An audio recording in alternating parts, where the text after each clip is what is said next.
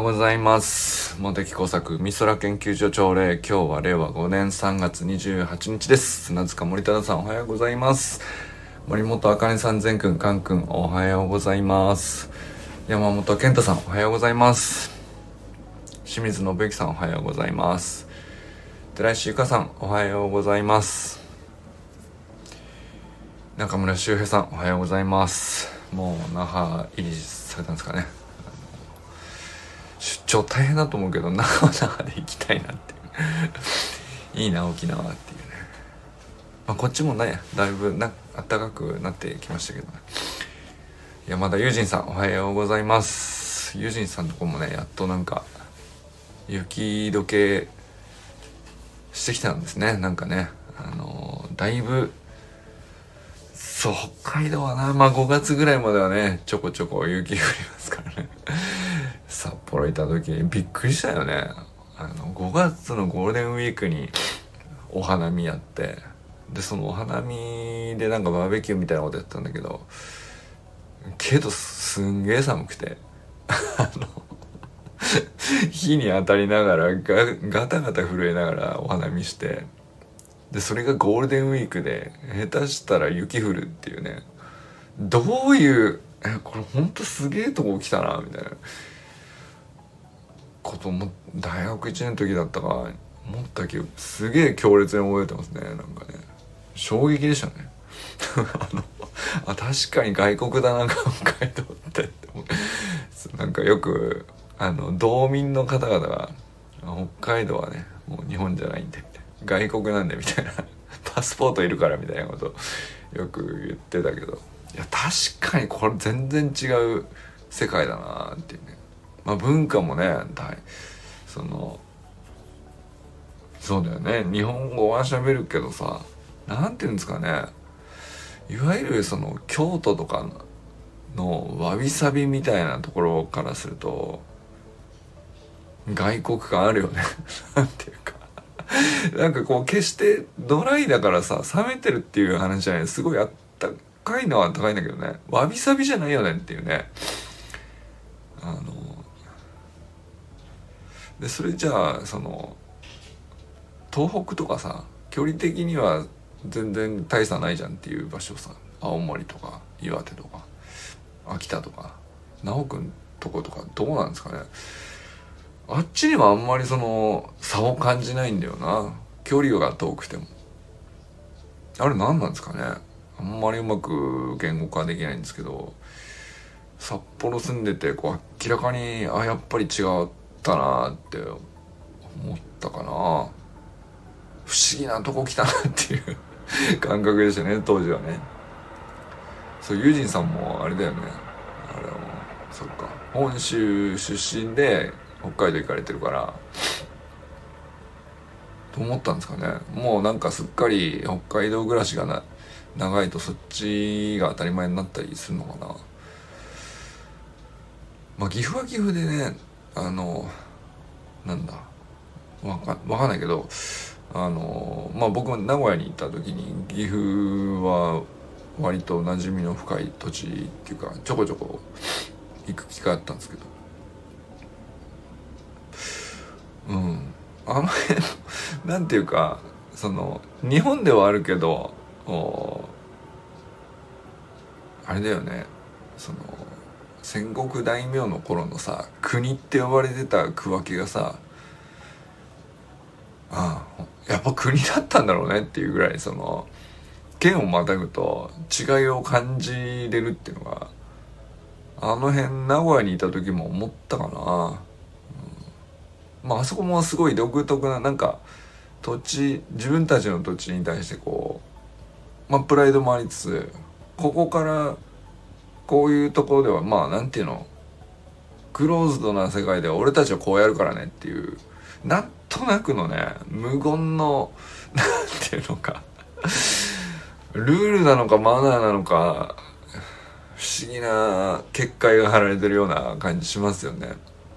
うん、でまあ山奥とかで閉じてたりするとななおさらそれあんだよね。あの岐阜の高山とかさちのやゲロとかあっちの山奥行くとやっぱりもう山で完全に下界と遮断されてるみたいな空間になるじゃないですか。まあ岐阜ぐらいまで岐阜多治見ぐらいまで来れば多少南に開けてるという感覚になるかもしれないですけどもう高山とかさ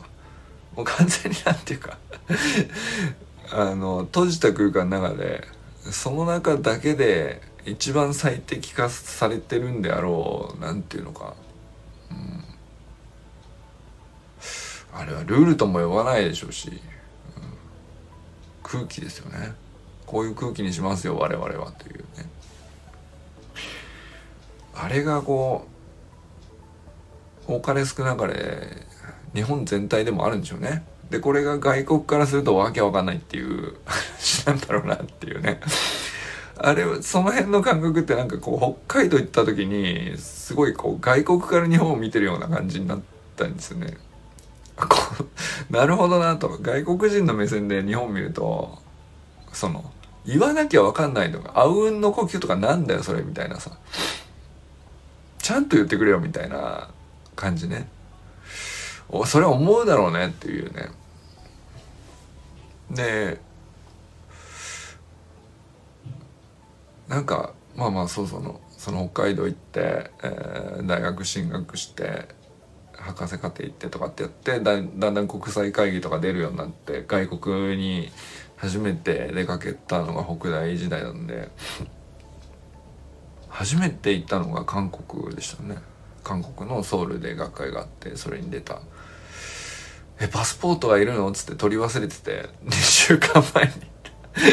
あの普通パスポートって2週間以上かかるよみたいなこと言われて「ええー!」みたいな。もうギリッギリ間に合ってみたいなことがあった。懐かしいっすね。何の話でしたっけ？あの 北海北海道はなんで俺はこの話してるんだっけ？ちょ忘れました。失礼しました。友人さんおはようございますだけが言いたかったことです。あのはい、中島明さんおはようございます。えー、佐藤直君おはようございます。小山愛さんおはようございます。えー、そう、まあ、あの、冒頭、いきなり話取れて、北海道の話してしまいましたけど、思い出話面白かった。意外と面白かったな。うん、結構大学時代、その、ね、新潟のまあ新潟の中では市内市街地に住んでたからそんなまあど田舎から出てきた何も知らないみたいな感じではないけどまあ札幌もさ大都会ではあるんだけど150万ぐらいのかな？150万都市ですかね。もっといいのかな？まあでも100万都市ですよね。100万以上いますもんね。まあでもなんていうか他の本州のね100万人都市と違ってさあのすげえ広大な土地にあの広大な、えー、札幌市の面積の中で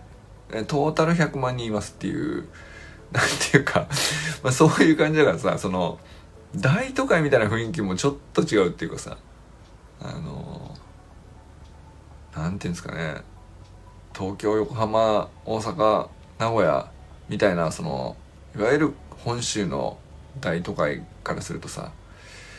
だいぶのんびりしてるしこう余白があって、えー、大都会感はないんだけどね、うん、そんなとこ出てってこそ,、まあ、その不思議な大都会に出てって。さすが新潟の倍以上ある都市だなとは思いましたけどなんか新潟は新潟でのんびりした都市なんですけど。あなんかそのそこそこのんびり感は割と近いかなと思ったかな。新潟から出てきた時に。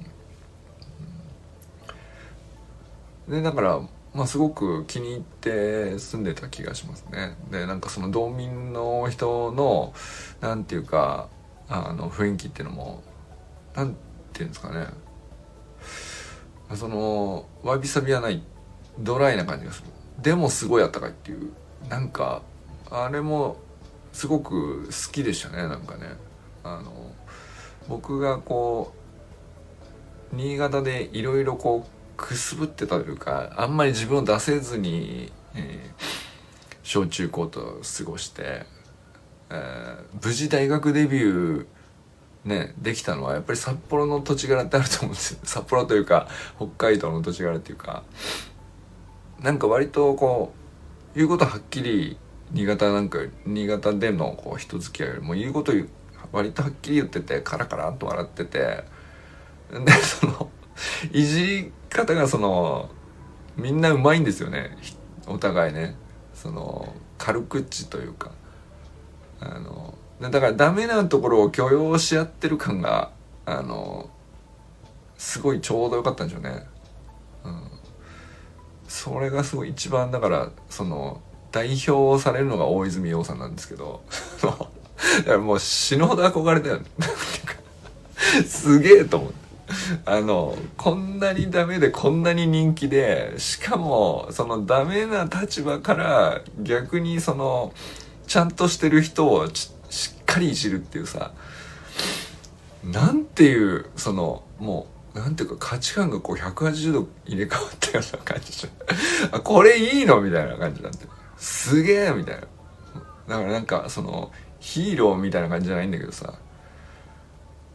あこれがありなんだ。でまあその別にその大泉洋さんはまあシンボルの一つかもしれないけどなんていうか割とみんなそうなんですよ。そのうんまあもちろん明るい人暗い人ね内向的な人外向的な人って別に普通にちゃんといろんな方がいらっしゃるんだけど全体としてこう閉じてないというかうんなんでしょうね。でその外部からよそ者がね僕みたいにやってきてもなんていうかお前は道外のもんだろうという、うん、感じもなかったしね。でもあでも道外からようこそっていうのもあったかな。なんか俺らここでずっとやってんだからお前なんだよっていうのはないんだよね。それが。それがないのがすごい、えーもうその新潟でこういろいろあった僕からすると非常にこう適した環境だったのかなっていうね。何の話でしたっけ？そのあんまりその札幌の話をしようと思ってたわけじゃないんだけど。うんとまあ今日はね特になんだろう。本当は話題っつったらやっぱり善くんがあのスタイフのコラボに出たっていう話の方でしょうね。こっちだな。あの札幌の話じゃなかった。ごめん。そんな急になんかなんで札幌の思い出話しだしたんだろうな。わかんないけど。昨日のね善くんのスタイフ聞きましたか？しかもその全チャンネルの話もすごい良かったんだけどうんとねいい話だとは思ったけど。え いやまあこれはそのやっぱ笑っちゃったなと思うのが その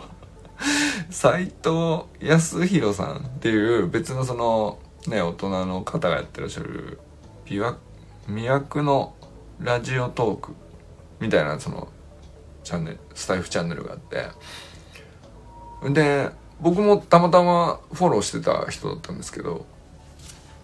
まあなんかそんなにそのえっ、と収録回数は多いわけじゃなくてたまにそのライブ配信するけどアーカイブは残さないタイプの方らしくてあそっかだからあんまり聞いてなかったんだなと思ったんですけどでもなんかそのそこの方の昨日のライブ配信に善くんがその コラボで飛び入りで参加してなんかその斎藤さんとやり取りしてるわけよ「善くん何やってんの?」とか言って「あの陸上やってます」とか言って「サッカーも好きです」みたいな「えー、すげえじゃん」みたいなこと言って。あの大人に囲まれてさコメント欄でもなんかすごいあの「あ善くんしっかりしてますね」みたいな感じでさすごいこう見たことない盛り上がりをしてて。あこれ これ俺もやったことないなそういえばって。でも例えばまあ知ってる人同士でね俺と友人さんがスタイフコラボしで喋りましたみたいなのやったことあるじゃないですか。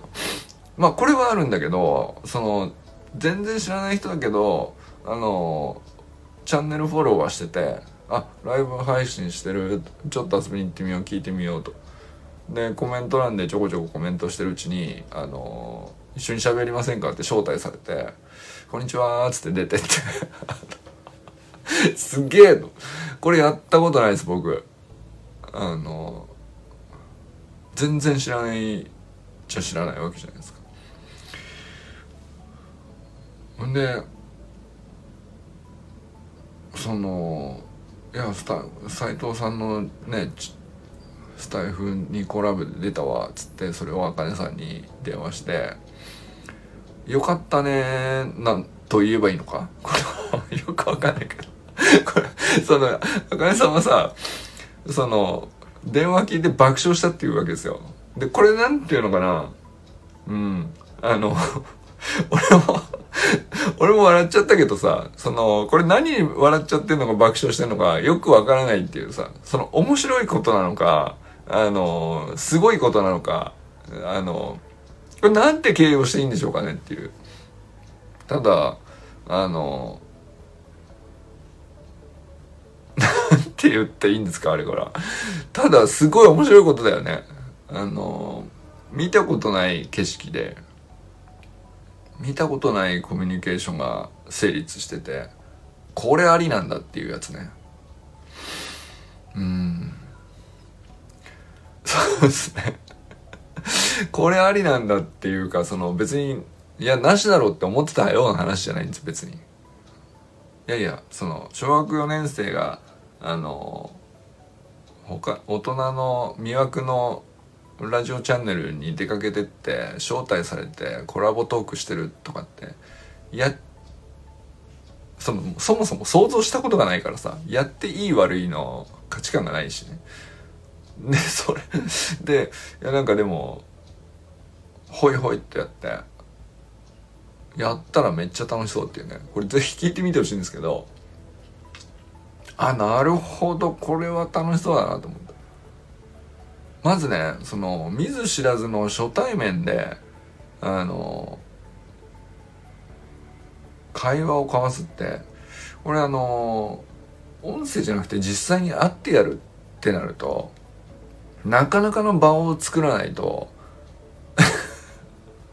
成立しないよね。どういうパーティーにしたらいいのか分かんないですけど。まあでもそういう場所ってのはあると思うんだけどさ現実世界にも。まあでもさ、やっぱり、小4と何歳の方なのか知らないけど、まあまあな、あの、ちゃんとした大人の方なわけです、斎藤康弘さんってもう、なんか、話とかもすごい、声鍛えてらっしゃる方なんじゃないですかね。すごいちゃんとしたいい声の方で、あの、トークも、魅惑のラジオチャンネルっていうとぐらいなんで、やっぱり魅惑のトークされてるんですよ。すごいいいなと思ったんですけど、それとさなんかそのホイット無計画に出てってボタン2回か3回押しただけでさ「何やってんの?」っつって喋ってまさしくこう本当にフラットに喋ってるんですよね。で初対面だけど硬さとか全くないのがこれどういう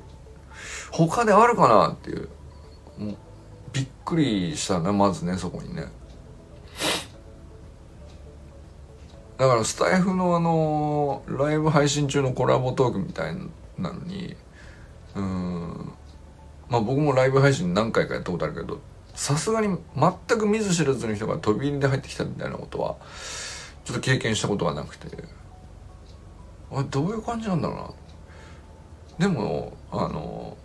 これ不思議と多分音声だけっていうのがすごくいいところかなとも思ったんですよね。なんかその初対面だけど気を張らないっていうか硬くならないっていうかあまり緊張したりこうもじもじしたりしないっていうかさ。あの多分ちょっと初対面人見知りで苦手ですみたいな感覚ある人でも割と音声だけだといけちゃうっていうのあるような気がしましたね。これあの昨日の前君と斎藤さんの話だけじゃなくて斎藤さんのその前君以外にも何か多分喋られているわけですけどこれ別にスタイフに限らずでその丸1年ぐらい前にクラブハウスってはや一時期急に流行ったことがあったんですけどやった人いますかなんか奈くんとかとねあの多少僕使い込んだりしてたんですけどあこんな感じかと。すなんていうかでクラブハウスはクラブハウスでちょっと今そのうん使わなくなっちゃったけどあの音声メディアとしてすっげえ優れてるなっていうところは結構あったんですよね。でその時もそのまなんていうか全く知らない人と奈くんと僕とで、えー、なんで走る学校の話をした記憶があるんですよ。女性の方だったと思うんですけど。でその僕もそうだし直くんもそうだしその僕の知らないたまたま入ってきた女性の方もそうなんですけど割となんていうかたわいもないなんてことない話してたけど初対面のこううん距離を測るような感じっていうかあなたってどういう人なんでしょうかみたいなその警戒とかさいやなんていうの警戒とかじゃないんだよな。その初対面ってなんであの感じなのかわかんないですけどあのそのね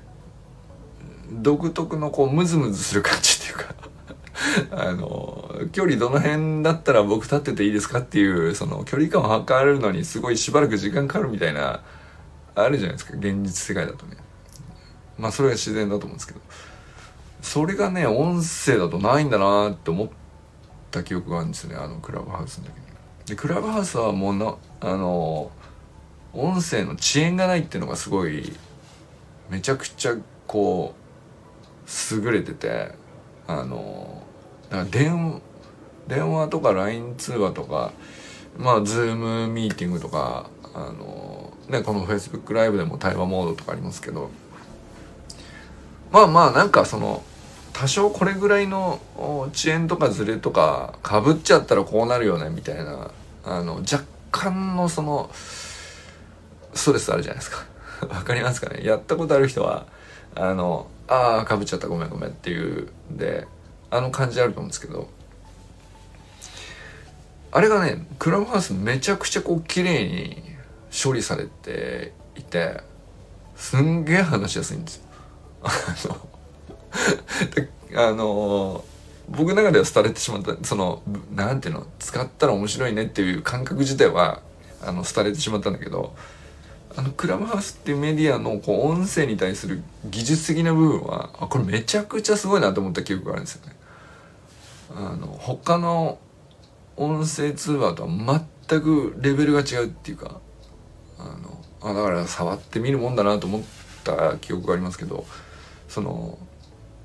現実でしゃ現実世界で喋っているとあのある程度許されるこう言葉のかぶりとか、えーその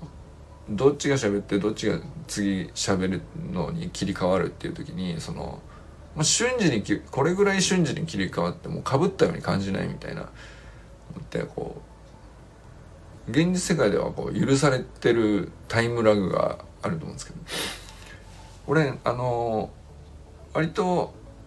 まあだいぶ慣れてきたと思うんですけどズームミーティングだとかそのいわゆるこのいろんなプラットフォーム上で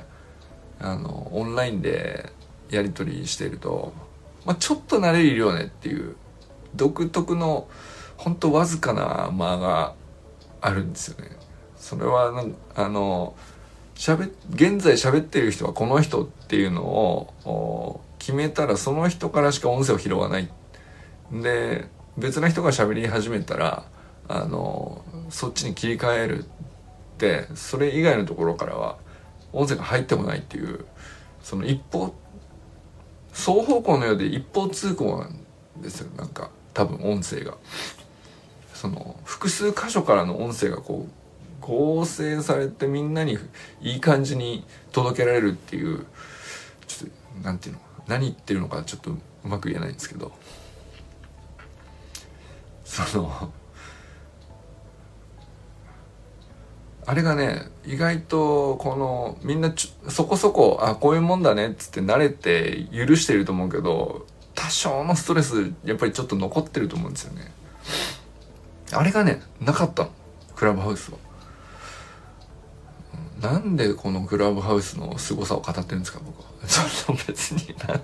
今更、今更かっていうのもあるし、クラブハウスが今やりたいって話でもないんですけど、まあだ、なんだっけ、その音声の話をしてた。音声だと初対面の壁割と超えやすいよねって話をしてた。あの、すいません、そっちに戻すわ。あの、で、まあ、まあ善はね、割と現実世界でも初対面からガンガン乗り越えるキャラかもしれないけど、善がそういうキャラだとしても、お相手の、その、方が、まあ、斎藤さんもそうかもしれないけど、その斎藤康弘さんのような大人ばっかりでもないと思うんだよね。子供に話しかけられて、おうっつって、善くん何してんのってなって、あんなにこう、なんていうか、もうしょっぱなから、あの、初対面感なしにスイスイ話せるっていうのは、現実世界の方が難しいんじゃないかな。で、音声だけだと意外とハードルが、何かどっかにあったハードルが一つ、あの、と、避けられてるというか、やりやすくなってるように見えたんですよね。見えたって言ったら、まあ、聞こえたかな。あの、音声だけなんで全くわかんないけど、その、で、まあ、斎藤さん自体がこう、その善くんが突然ポンと入ってきた時に構えてる感じがしなかったわけそれは斎藤さんの大人力のもことも 大人力っていうことでもあるかもしれないけどやっぱりその音声メディアの独特のこう良さなのかなっていうことはちょっと思って。たりしたかな。うん、なんかその続けていろいろいいことを話そうみたいなことをするとまあどっかであの疲れたり途切れたりすると思うんだけど多分音声メディアはあのパイプとして確保しとくぐらいでいいのかなって。なんていうかあの普段そんなにたくさんの人にめちゃくちゃ再生されるみたいなことを目指すようなもんでもないと思うんですよね。ただまああの音声メディア上で喋れる自分に納得っていうのはすごいいいやっぱり武器なんでしょうね。の武器というか能力というかまああのハサミ使えるようになっとくと便利だよねぐらいな話だと思うんだよね。でも、ま、そのハサミで切るもんがなければ別に毎日毎日切らなくたっていいじゃんっていうさ。あのそのぐらいのものかなっていう、うん、でもなんか切りたいものがこう見つかってあるその目の前にとにかく今日も切るぜって思うものがあるんだったらあの毎日やればいいし1日3回でもやればいいし、えー、っていう類のものかな。なんかそのやってもやんなくてもいい。使っても使わなくてもいい。続けていてもいいし、えー、週に1回でもいいし、えー、月に1回ぐらいだったのが気づいたら途切れたりとかそれでも全然そのいい悪い関係ないっていうかあんまり支障ないことだと思うんだけど一回チャンネルぐらいは持っておいて一回なんか喋って残しておくとか、うん、あなんか喋ろうと思えばあの手段ありますよ。だから電話持ってますか電話ありますよっていうぐらいのこうつながるためのパイプですよね。あれ持っとくとあスタイフでコラボすればなんか話つきそうですねっていう場面がもし仮にね偶然こういい話が舞い込んだ時にあるいはその運を引き寄せるみたいな話のきっかけになるかもしれないし分かんないけどね。これはだからなんかそのまあだからだからスタイフやろうみたいな話でもないんだけどその何て言うか YouTube チャンネルであっても Facebook のアカウントであってもインスタのアカウントであっても Twitter のアカウントであっても何でもいいいいんだけどとりあえず持っとけばいいじゃんと。普段全然使ってませんでも全然いいっちゃいいんですよ。あこれだったら合うなとかあこれだったら合わないなとかこれに投稿するんだったらなんか続く雰囲気があるな自分にとってみたいな。でこれ解説してとりあえず何かしらこうしばらく投稿してみないと分かんないんだよね。うん。その自分には何が合ってるかとかって判断する能力自分にはないんですよ。っていうね。これがこれが問題だよ。あのだからやる気があるない関係なくとりあえず解説してそのパイプは作っておくっていう。でまあ使わなくなったらほっとけばいいじゃんっていう。ねあのまあ多分そういう類のもんなんじゃないかなと思ったりしましたよね。LINE LINE でこうあの超速で往復するのがもうスタンプでやり取りするとかあのちょっとみたいなさ。あの、まあ、そういう人も中にはいるよね。でもまあそういう人もさその使ってみていくつかやり取りしてみた結果あこの感じだとこうその自分の生活のリズムに合わないとかあのあんまり便利に感じられないみたいなのはやっぱりやってみて分かることよね。じゃあじゃあこっちの方の媒体を使った方が自分にとっては連絡手段としてはすごく都合がいいみたいなことって結局使ってみて分かったことじゃないですか。うんまあだからそのうちのこう一つの種類になっているっていうスタイフもねあの、まあ、それだけかなってでまあ YouTube も僕もだからなんていうか最初1 2 3年前ぐらいにさ、えー、最初なんかし何を投稿したらいいのかよくわかんないけどこれ一個上げてみるか。あこうやってアップロードするんだみたいな。とこから始まって。最初はなんかその学会で自分が研究発表してるみたいなのを動画アップしてみたいなとこから始まってるんですけど。まあしばらくほとんど何なんか別にアップするものもないしほったらかしだった時期も結構あるんですけど。最近はねこの朝その朝何でもないどうでもいい話をこう朝礼で喋って、えー、この動画をそのままね YouTube にそのボタン3回ぐらいタップすると勝手にアップされるようにあの仕組みを作ってですねやってんですけど。でまあ1個の月再生数3回とかさあのよくて10回とかそんなもんだよ。だからあんまりそのえー、わざわざ公開して何がしたいのっていうような動画ではあるんだけどなんかなんですかね。ななんでかこのルートを作っておこうと思ってるのかちょっと分かんないんですけど。でもねこれ あのそうだ。えらいもんであのチャンネル登録者数がですねあのなぜかこの1ヶ月で4人増えたんですよ。これ誰なんでしょうね。なぜ登録したんですかって言ってその謎なんだけどあのあれ？380になったな。久々になんかそのずっとその長らく減りも増えもせずずっとピタッと同じ数だったんですよね。でまあだからあの全く増やそうともしなかったしさ。あの減ったら困るとかでもないから別にないやそもそも380人も誰が登録してんだろう。何のために登録してんだろうなと。思ったんですけど、なんか、あの、5、2ヶ月で4人増えまして、なんかな、あの、いや、まあ、ありがとうございますっていう、ありがとうございますっていうか、なんて言ったらいいんですか、これは。あの、何を期待されてるのかわかんないですけど、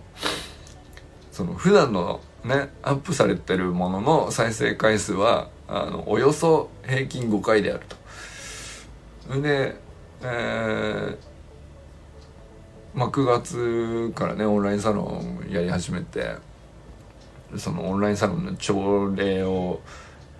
なんとなくやることにしてみてで何を喋るでもなく何のテーマでもなくまあまあほぼどうでもいい話を毎朝しなんていうの、うん、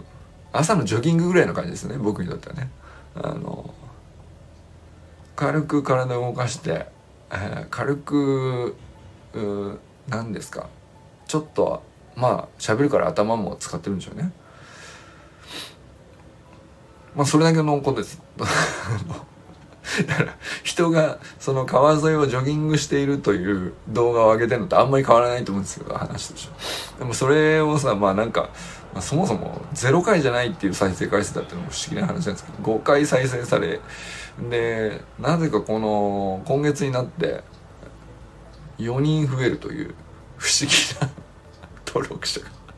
こんなことあるんですか？あの謎です。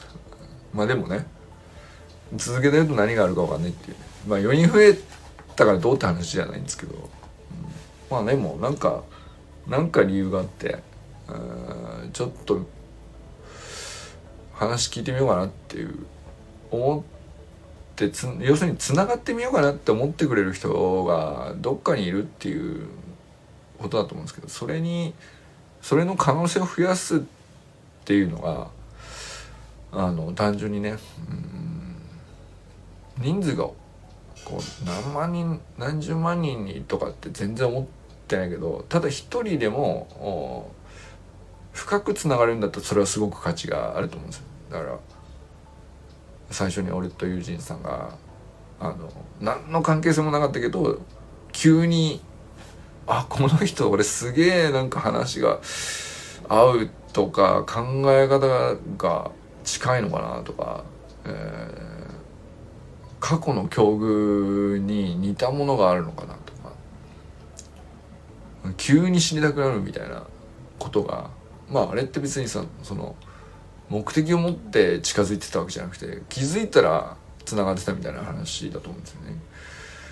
でまあそのそういうのはこう入り口はこうできるだけ自分で広げておけば一人また一人とまたねあの次の山田友人はどんなキャラなのかはちょっと分かんない。で す山田友人さん並みになるっていうのは、まあ、なかなかのことなんですけど。まあでもやっぱり続けつつチャンネルをひあちこちに開いているからあの起こることだなっていうのはこれ間違いないことだよね。っていうのはね思ったりしたかな。でまあだからそのうん。それをやすやすとやってる小学4年生っていうのがまあ僕はその大人になってからそのそういうことをやってるけど どこまで行くねんって僕は。どこまで行くんだろうねあの人はね。っていうかまあその全の世代全体としてもう可能性がこう僕らの世代の人間からするとさもう計り知れなくてさあ僕は大した人ではありません。まあそうそう。そうお互いさ大した人だからあのどうっていう話じゃないと思うんですよね。たまたまそのうん今同じステージというかあの伸びしろとして同じも部分を共有してたりとかあの課題とか問題とかこう、ね、葛藤とかとして同じステージのものを感じたりとか多分そういうことなんでしょうね。大人になってからつながりやすいっていうのは。なんかその、えー、すごい人に憧れてその人につながっていくみたいな感覚っていうのはあんまり最近ないかな。そのね。いやすごいと思ってる人たくさんいるんだけどその人とつながろうみたいな欲求っていうかその人を追いかけようっていうかそういう感じはだいぶしばらくない気がしますね。なんかねどっちかというとあの同じペースで、えー、走れる人まだあまりそのあ診察行ってらっしゃいませ。そうだね、もうそんな時間ですね。はい。まあ、ちょ、この辺にしときましょう。今日は皆さん、どなたと笑いますでしょうか。そう、今日も良き一日をお過ごしください。ユジンさん、診察いってらっしゃいませ。じゃあね